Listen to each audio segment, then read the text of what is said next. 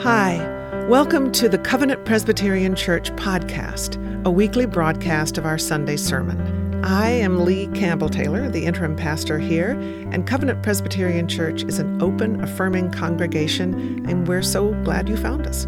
Our primary mission is to equip God's people to serve Christ in the world. In our weekly messages, we hope that you'll find inspiration, encouragement, and even challenge for your faith journey. Please listen with us now. Maybe you are wondering why this chant is part of my preaching today. My answer is every time I read this parable, this chant comes to mind. The lyric says, Joy, joy, joy. I wanted, but I looked it for where it wasn't. But one day, Christ the giver of life, gave me that joy, what I wanted. I used to sing this song. I think that Anthony could remember that in my home church in Cuba when I was working there. This is not the only reason I chose this biblical passage for today.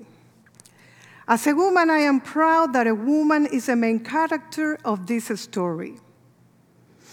And I also love Jesus' parables and the way Jesus makes us think about him not only as a redeemer, but also as a storyteller who knew his context, the people, the social, political, economic, cultural relationships, and his revolutionary way of thinking, challenging injustice and putting the needs of the people over the concepts of the law, the institution, and cultural norms.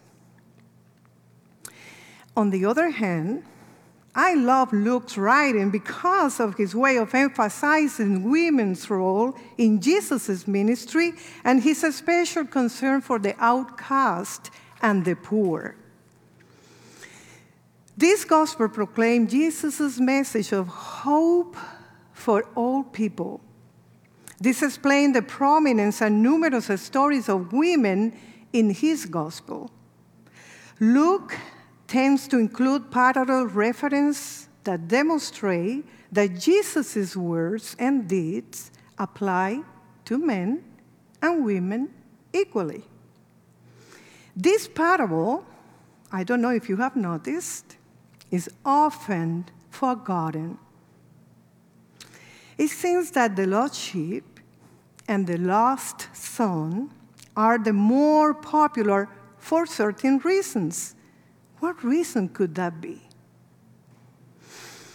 Nevertheless, I would like to say that this parable of the lost coin plays an important role in this trilogy because it reinforces the essential point made in the first parable, and it prepares us for the third one. It also adds a couple of emphases that don't occur in the two other parables. This parable is unique in Luke and found in the central section of Luke where he narrates Jesus' uh, uh, journey in the mission of going to Jerusalem. This portion of the parable actually is beginning in Luke 15, verses 1 and 2, where tax collectors and sinners came to hear Jesus while the Pharisees and scribes were grumbling, saying that Jesus receives sinners and eats with them. It is interesting that the verb in Greek, grumbling, when they are complaining, that that is used as grumbling, and it's the same used, I mean the verb, by the Israelites in the wilderness when they were complaining about the boring menu and being thirsty. Interesting that both verbs mean that they made a public complaint to each other but not only to each other, and, but also to the crowds who are not named, but we could assume from chapter 14 verse 25 to still be in the background to hear the parables. Since the beginning of chapter 15, all the conversation that took place were around the teaching and the social religious scenario of opposition between tax collectors and the religious leaders of the people. It is here in this context Jesus told a triad of the parables in which the lost sheep is the first, the second, the lost coin, and the last, the prodigal son. It is interesting to notice that the lost won't stay lost for a long time because these parables are about restoration, return, and rejoicing in the joy. Both the shepherd and the woman find the objects of their searching and call friends and neighbors to celebrate the finding. In this trilogy, like other Lukan pairs, Luke matches a man and a woman. We can remember Zachariah and Mary, Simeon and Anna, and the centurion and the widow of chapter 7. These parables reinscribe gender stereotypes and patriarchal order. They assign males the ownership and management of sheep and property, and to females, care of the domestic realm. But all convey that the sheep, the owner, the woman, and the father have equal, equally important roles ensuring the economic well being of the family. Here is a woman administering the household finances. finances. One drachma could make the difference between being able to feed her family or not. Therefore, the coin had a great value for that woman. The theme of joy over repentant sinner is shared by all the three parables. Jesus mentioned joy like uh, ten, five times in 10 verses in chapter 15. It is interesting that the woman was likely to spare more than she recovered in the celebration. Even so, Jesus says, God celebrates the repentance of one sinner. God rejoices when sinners repent and share God's own joy of it with us. In the other parables, the main character are rich, powerful men who make decisions affecting other lives, jobs, throwing them out of the house, and even worse, sometimes killing them. But here, the woman is the main character of the story. She carries out a transformational and rescue action that are affirmations of life. At the beginning of the preceding parable, chapter 15, 4, Jesus referred to which men among you. Now, Jesus begins saying, Which woman? We know. Religious leaders had no interest in using women as an example, less so even in public. Also, I'm sure there were women among the disciples traveling with, with Jesus. We know that. Jesus included women in his example and in understanding way by a woman celebrating joy because she found her lost coin. This parable highlighted the intense work the woman did in finding her silver coins. The word translated, silver coins, is drachma, which was a Greek silver coin that was worth about a denarius equivalent a day's wages for an unskilled worker. Probably the coins represented her entire savings.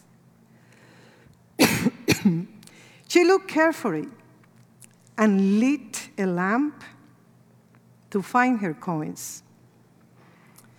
And I think so because they were her subsistence. So these coins were very important for her. I can imagine the desperation of this woman in that moment. It was a difficult task.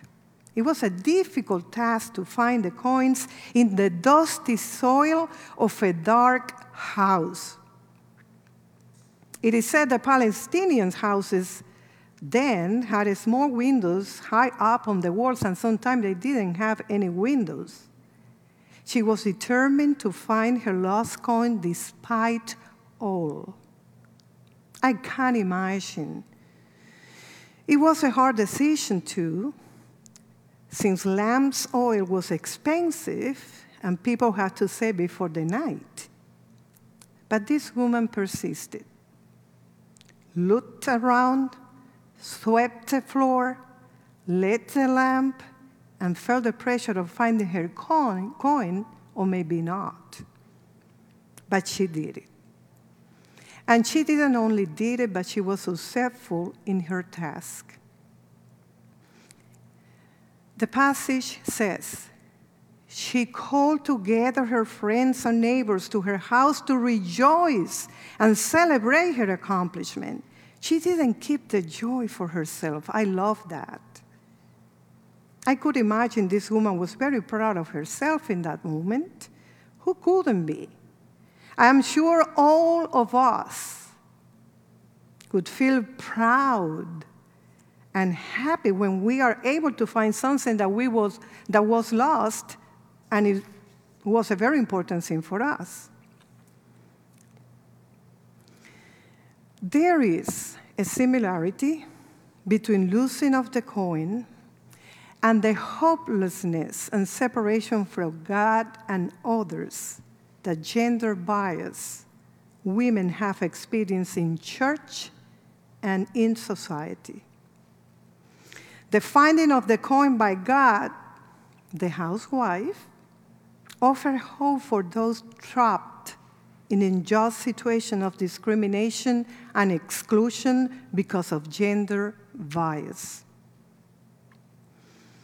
It is time to take our brooms, sweep the floor, move the furniture with God, and search a lamb that we are women and men as God partners in building the kingdom of God. Finding the lost coin is a hope filled metaphor for the work that many, many among us are trying to do together and the discovery of women in the light of our experience of God. The woman felt joy, and she felt joy in finding her lost coin. Imagine God's joy in the woman seeking, searching, and finding her coin. God is vigilantly searching until all are found. And Jesus is offering this invitation of a joyful fiesta. This woman knew the value of her coin, and she was determined to find it. Our stories as women are similar to. And not only as women, but also as men, children, elders, immigrants, and Afro Americans. Our story have different nuances. And there are also different coins that need to be found in our country and in this common house that we call the world. Women are facing social challenges that are acting against inclusive project of life in abundance for all by God. There are coins that need to be found today. So we can rejoice together. Women wages are less than men's. Churches still refuse to see God's image in a female body. We need equal right for all people. We need gun control. War needs to be replaced by understanding and peace and love instead of hate. We need to find the coins of love, respect, inclusion, compassion, truth, peace, and justice in the messy floor of our societies. Sometimes the task is difficult. Coins are hidden on the dusty floor. They sometimes resist being found, but we cannot feel discouraged. And we need the flame of the Spirit as our lamps that can guide us to find our coins. Sometimes, sometimes, we must try many times, placing our lamps in a different angle to better light our common house, or to sweep in the corner that we haven't paid attention to before. We cannot be indifferent to the perfection of the creations God had made for us. A wonderful house with a neat floor where everything has a place and everything can be found. There are a lot of disparities regarding gender, age, and ethnic issues, ethnic issues. But God is also full of joy when those undermined find their rights and their dignity is restored. Finding, rescuing, and restoring sinners whose actions are against the project of fellowship and God's inclusion for all is an important task today. God calls us today to celebrate our joys in the egalitarian table of fellowship at the focal point of Jesus' ministry. There is a need to become a people of equals, working to eliminate any kind of discriminatory activity women can also represent Jesus of God. Women, like men, are able to seek and rescue people in need, which is well represented in this parable. Women are also good ministers. Women are diligent workers for the kingdom of God when God is seeking our souls, God adds us the woman in this parable, turning her house upside down until she finds what she lost. We are called to look around with caution, continually in a systematic searching like this woman to achieve our goals. God had placed us in a common house to rejoice and celebrate our findings. We must keep a restless spirit that can inspire us constantly to find the right we need and fight for justice and a better world for all. Today, we begin the first week of Advent I'm hoping this time will be a time of preparing ourselves, lighting our first candle of Advent as a lamp that lights our path to find those coins that need to be found so we can celebrate together. And we can celebrate together with joy, waiting for the one who is our Redeemer and Savior Jesus Christ.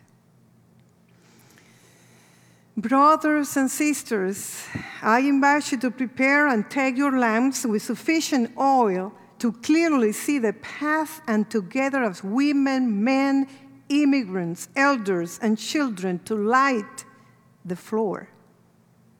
Find the coins, find our coins, and celebrate with joy together because they were lost but can be found. May God,